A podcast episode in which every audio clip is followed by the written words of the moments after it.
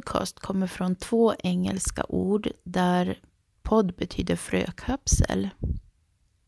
Den andra delen av ordet har att göra med att sända, att sända radio. Att arbeta i en ateljé, det är som att vara en grön liten ärta i en ärtskida. Man växer och växer med sina projekt och så blir man allt sötare och sötare. Nej, jag skojar. Andra dagar så har man mer känslan av att vara en valnöt och hela ens verksamhet är en vindlande tankebana som en sån där liten hjärna inom ateljéns väggar och, och just mer än så blir det inte. Infallet att börja sända ut ljud från min konstnärskapsel ut till omvärlden utanför skalet har börjat sätta sig och bli ett slags måste, men också ett större problem. Möjligen kopplat till någon form av hybris eller bara lust att inta en plats i folks öron och behov så delade jag en länk till podden igår via nätet. Genast kom en massa gillanden och positiva tillrop. Folk meddelar att de tänker lyssna. Bra så, kul. Välkomna hit alla nya öron. Men nu var det det där då med konstnärens redan iskalla fötter.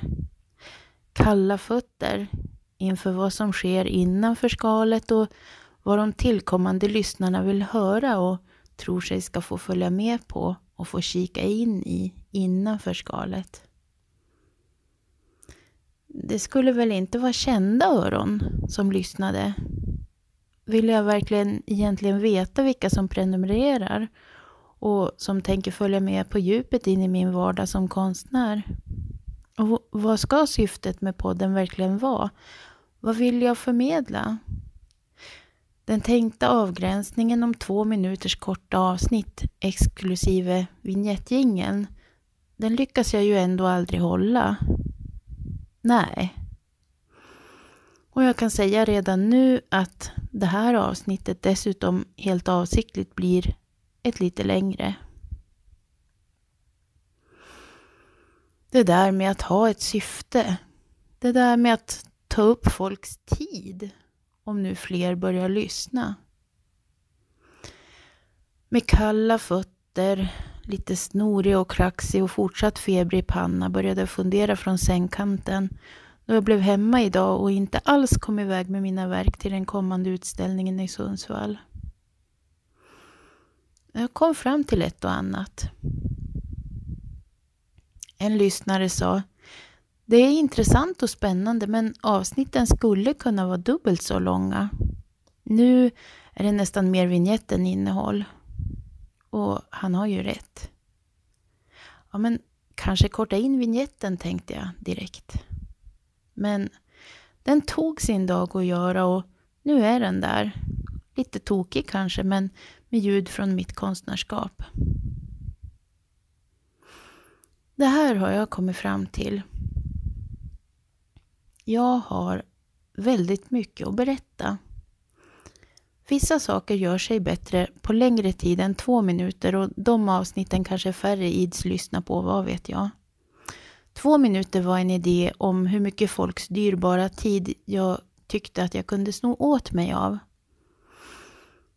Men någonting som jag avskyr i dagens värld och som inte riktigt fanns när jag växte upp det är den här ytliga snuttifieringen, det perfekta kortformatet och att folk inte döljer att de faktiskt vill vidare när man ändå har en lång historia på tungan som kräver tid.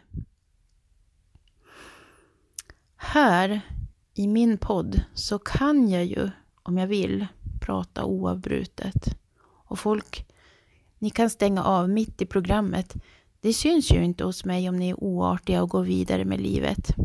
Praktiskt.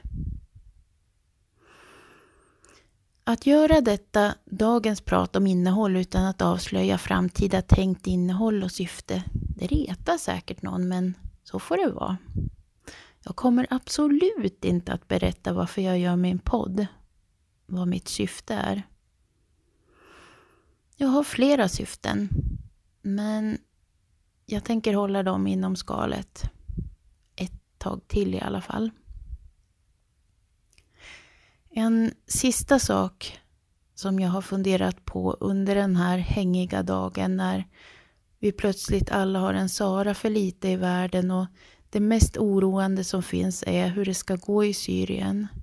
Det är ändå insikten att det var lite spännande med input och med frågor och tankar. Är det något särskilt du vill veta om hur det är att jobba som konstnär just från min horisont? Då går det bra att mejla en rad till mig på info asamariahedberg.se. Och vernissagen, den är på fredag. Imorgon så kör jag konstfrakt tur och retur till Sundsvall oavsett hur frisk eller skruttig jag är. Jag har bara en dag kvar att göra det på. Så jag utlovar betydligt mer händelserikt program då. Jag hoppas vi hörs. God natt.